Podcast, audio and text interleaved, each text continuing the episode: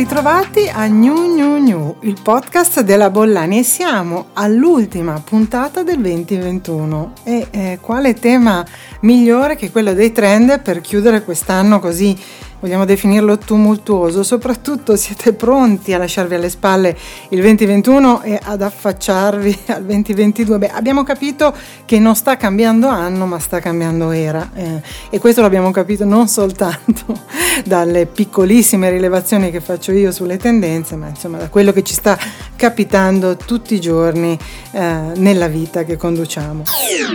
Dati e ricerche. Come sempre mi piace iniziare con i dati e in questo ultimo episodio inizio con delle rilevazioni fatte da uh, Digital for Real Estate, che è una piattaforma digitale eh, nata di recente e creata da Marcello Panizzutti e da Giulio Sammartini che eh, rileva appunto um, i dati per il real estate commerciale. Si è concentrata sul tema dello smart working e quindi della richiesta di spazi per gli uffici. Sapete che è un tema che mi è caro tanto da dedicarci una puntata del podcast uh, al mese. Abbiamo scoperto e loro hanno scoperto secondo me delle cose abbastanza interessanti. Innanzitutto che la richiesta è per uffici di minore dimensioni, cioè le ultime richieste fanno riferimento a spazi di dimensioni eh, più ridotte perché sappiamo che ci sono eh, meno scrivanie fisse e eh, che queste postazioni spesso diventano flessibili e consentono ai lavoratori di alternarsi e di essere presenti negli spazi ufficio per meno giorni alla settimana. Eh, la mappa delle strutture nelle vicinanze eh, degli uffici, mm, faccio riferimento alle palestre, ad esempio ai bar e ai teatri, viene consultata e viene ritenuta rilevante diciamo, al pari dei dati sul canone, segno che eh, c'è un interesse mm, molto elevato da parte dei conduttori di chi affitta eh, anche questi spazi a favorire o comunque a dare disponibilità ad attività, per attività extra che si eh, coniughi diciamo, al meglio con il benessere fisico e, e mentale di chi eh, starà appunto negli spazi di lavoro se non tutti i giorni almeno 3 su 5 oppure 2 su 5, insomma non lo sappiamo ancora, sappiamo che questo è un settore che sta, eh, si sta molto modificando e sta definendo eh, nuovi parametri. Mm, sicuramente si cercano uffici con ampi spazi, sale comuni, eh, sappiamo che i luoghi per il networking, per eh, condividere progetti, per condividere il lavoro e quindi diciamo lavorare molto più sullo sviluppo che sull'operatività sono diventati eh, prioritari. C'è una tendenza crescente a cercare immobili con spazi eh, adibiti al consumo di pasti, come le cantine delle vere e proprie cucine, che era già una tendenza che avevamo rilevato gli anni scorsi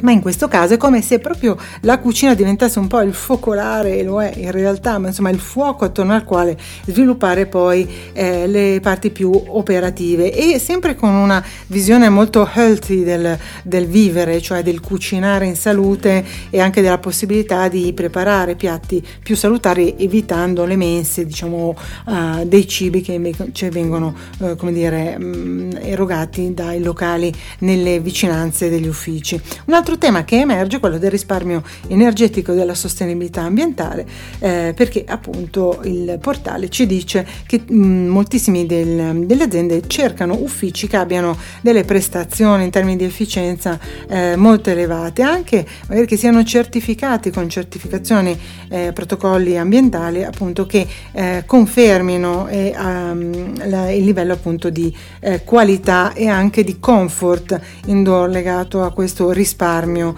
energetico. Eh, si fa molta attenzione ai ricambi d'aria, mm, alla tipologia anche di impiantistica eh, utilizzata, quindi insomma una vera rivoluzione diciamo da questo punto di vista per chi deve anche allocare invece degli spazi per il lavoro. E, e poi eh, sta diventando sempre più eh, importante, diciamo una sorta di must have eh, dell'ufficio ideale, il deposito delle biciclette e lo spogliatoio per chi magari fa sport o arriva eh, in bici e si deve eh, cambiare, così come le colonnine di ricarica elettrica. Ecco, queste sono eh, delle priorità nei sondaggi che sono stati effettuati e invece è passata diciamo agli ultimi posti un po' la richiesta che invece era prioritaria prima della pandemia di avere un posto macchina assegnato. Ma per chiudere in bellezza l'anno facciamo una carrellata di tendenze del settore non food e eh, la, l'opportunità me la dà una uh, ricerca fatta di recente da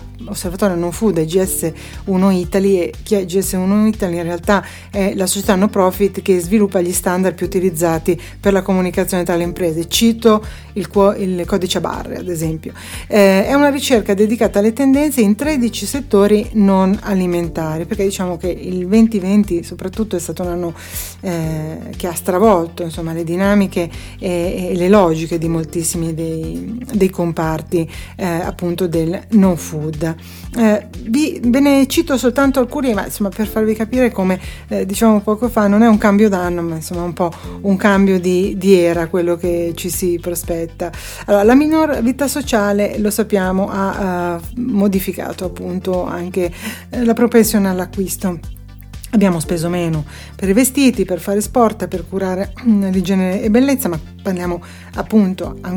sempre del periodo in cui eravamo nel pieno dell'emergenza sanitaria e quindi diciamo che c'è stato un calo delle vendite, ad esempio dei cosmetici, delle giacche, delle sneaker, degli home video, eh, dei cellulari, delle lavastoviglie. D'altro canto il fatto di stare molto in casa, essere molto eh, reclusi, chiusi, ha invece spronato gli acquisti di altri prodotti e quindi sono cresciute ad esempio eh, le vendite di, dei cellulari, delle cuffie per i cellulari, delle macchine per il caffè, scrivanie, barbecue, ciclette o comunque tutti strumenti per fare sport in casa, altoparlanti e stampanti. Buona la ripresa anche per i mobili, lo sappiamo, per i complementi d'arredo. Eh, dopo un anno difficile invece eh, sta crescendo eh, la, la, vendita e eh, la distribuzione eh, dell'interior design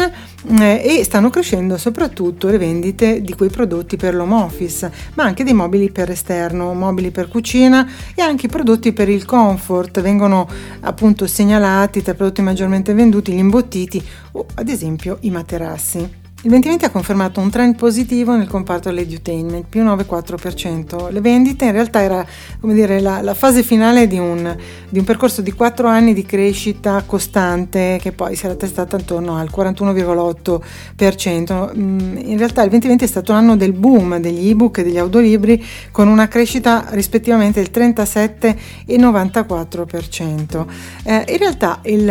il 2020, ma insomma diciamo anche quest'anno, è stato un po' l'anno in cui oltre oltre alla riscoperta delle zone periferiche eh, che hanno riacquistato valore, insomma diciamo della prossimità, ne abbiamo parlato in altri podcast, fatto, è stato un anno che ha fatto riscoprire eh, le vie del commercio urbano quindi c'è stato un po' un allontanamento dai centri commerciali, insomma dagli shopping mall per tornare invece ad apprezzare l'esperienza urbana dell'acquisto. Anche il lusso, e questo appunto ce lo dice sempre la ricerca, ha subito una flessione, sappiamo che i dati, eh, che le vendite stanno riprendendo eh, con grande forza, mm, diciamo che è cambiato un po' eh, l'idea del lusso, quindi eh, l'alto di gamma ha un, ha un, po' modificato i suoi valori driver secondo i quali poi appunto eh, viene confermata la propensione all'acquisto di un prodotto piuttosto che di un servizio. È, è cresciuta quella che viene definita definita una second hand economy, cioè tutto un mercato del seconda mano dell'usato,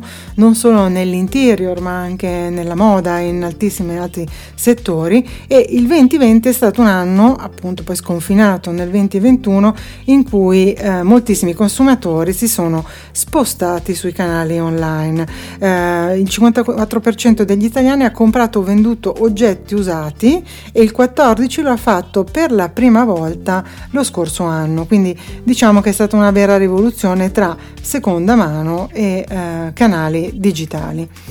Eh, il risultato eclatante però in questo, in questo mm, biennio diciamo l'ha avuto l'elettronica di consumo e eh, sappiamo soprattutto attraverso il canale di vendita eh, digitale. Un più 55,5% eh, di fatturato eh, con una quota di mercato che cresce. È un eh, boom che ha riguardato soprattutto la telefonia questo insomma l'abbiamo anche un po' sperimentato direttamente che è arrivata a un più 74% eh, di crescita. Quindi vendite record per i prodotti informatici, per gli elettrodomestici grandi e piccoli, ce l'aveva già detto l'osservatorio del Politecnico, una buona crescita anche per l'abbigliamento e gli accessori con un più 13,3%, eh, crescita per i prodotti eh, del comparto della profumeria, articoli per lo sport con un più 6,6%, ma che online ha raggiunto il 19,1% diventando il terzo canale online per il settore dello sportswear eh, per importanza e eh, l'abbiamo visto parlando di questi nuovi format per le farmacie, eh, l'online ha avuto un fortissimo impatto anche sugli acquisti dei prodotti di automedicazione, eh, non tanto i farmaci che come sapete vengono erogati ancora su ricetta, ma insomma diciamo tutto quel mondo di prodotti che sta tra la cura e il benessere e l'estetica che si trovano appunto all'interno delle farmacie. Oltre all'online naturalmente eh, è stata una rivoluzione per la distribuzione, quindi la logistica, la delivery e il food che l'ha fatta da padrone con tutte le piattaforme di consegna a domicilio delle più diverse cucine, eh, ma anche il non food si è giocato la sua partita e quindi vendite a domicilio per corrispondenza, distributori automatici e come dicevamo l'e-commerce hanno consentito una crescita di oltre il 13% appunto di questi servizi. Eh, l'anno in corso, eh, nell'anno in corso un utente su quattro ha iniziato a, insegu- a seguire nuovi influencer, eh, quasi il 70% ha mantenuto invariata la sua opinione sugli influencer che seguiva e invece un 18% ha migliorato addirittura la stima e la credibilità nei confronti di chi segue, cioè di queste personalità che vengono seguite, che sono eh, dei veri consiglieri anche eh, degli acquisti. Quindi il 2020, anche il 2021 è stato un, un anno in cui eh, i frequentatori dei siti italiani naturalmente eh, sono aumentati moltissimo, siamo arrivati a eh, più 2,6 milioni di acquirenti online, sforando diciamo una quota eh, che si era attestata attorno ai 45 milioni, quindi superandola. L'88% della popolazione italiana over 14 anni sostanzialmente frequenta e compra eh, online. Quindi sempre più italiani seguono gli influencer per essere consigliati eh, negli acquisti. Eh, questo è un atteggiamento che riguarda soprattutto i digital router, che appunto sono l'11% della popolazione italiana, sono gli utenti più sensibili appunto ai suggerimenti, ma che sono anche sopra una media per dotazione tecnologica e familiarità per lo shopping online. Quindi più si frequenta, più si è coinvolti da questi influenzatori e quindi più si acquista, poi si acquistano i prodotti o i servizi che vengono consigliati consigliati. Anche in questo caso chiudiamo col design, in realtà parliamo di smart city, di futuro, citiamo una città che è Dubai e la voglio citare perché quest'anno Dubai eh, ospita l'esposizione universale, eh, che appunto è una delle città che più di altre sta investendo sul suo futuro. Sono 100 le iniziative lanciate dal governo che dovrebbero portare al termine del 2028 la città ad essere una delle città più a basso impatto, più intelligenti, insomma più smart eh, del mondo. Questa è l'ambizione dello sceicco Mohammed bin Rashid Al Maktoum, il primo ad avere impresso una radicale accelerazione eh, sulla trasformazione della, della città. Insomma, i, i, segnali sono importanti e ci sono già dei format nuovi che insomma, ci fanno capire eh, quanto sia operativa questa, questo programma delle 100 iniziative. Eh, cito solo alcuni, alcuni, di questi aspetti che dovrebbero darci la dimensione di come cambierà eh, la città. Eh, le stazioni di polizia eh, sono digitali, sono smart, infatti questi commissariati ne hanno inaugurato tre, il quarto è di prossima inaugurazione non hanno uh, all'interno uh, personale e quindi si, ci si può rivolgere uh, appunto in, a queste, questi hub per ottenere documenti, per pagare multe, per segnalare incidenti, insomma senza parlare con un agente ma insomma interfacciandosi con un sistema completamente digital, completamente iterativo. Mm, nei piani previsti per la città si ricorrerà all'intelligenza artificiale anche per monitorare eh, questo lo dice il progetto, il livello di stress e di stanchezza, ad esempio degli autisti,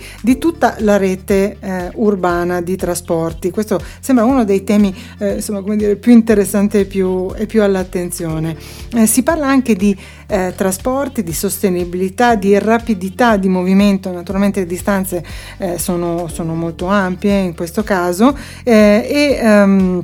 Dubai eh, si collegherà con Abu Dhabi attraverso il famoso Hyperloop. Ne abbiamo sentito parlare moltissimo, questa linea ultraveloce che in questo caso sarà lunga 151 km, costerà 6 miliardi di dollari e eh, la cosa più interessante è che i primi 10 km sono già stati eh, realizzati, insomma, quindi non è soltanto una vision, come dire,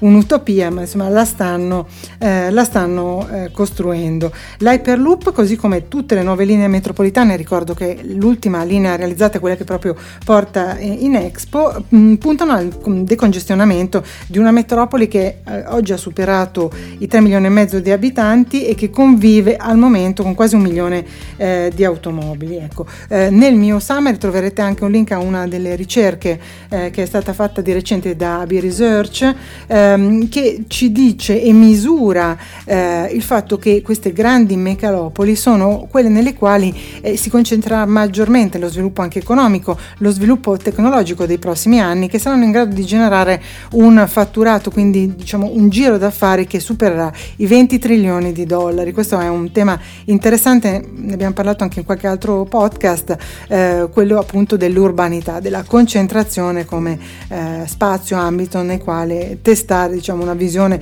un'idea di futuro. Um, naturalmente la città si concentrerà anche sulla smartness degli edifici, ma di questo vi parlerò nelle puntate del prossimo anno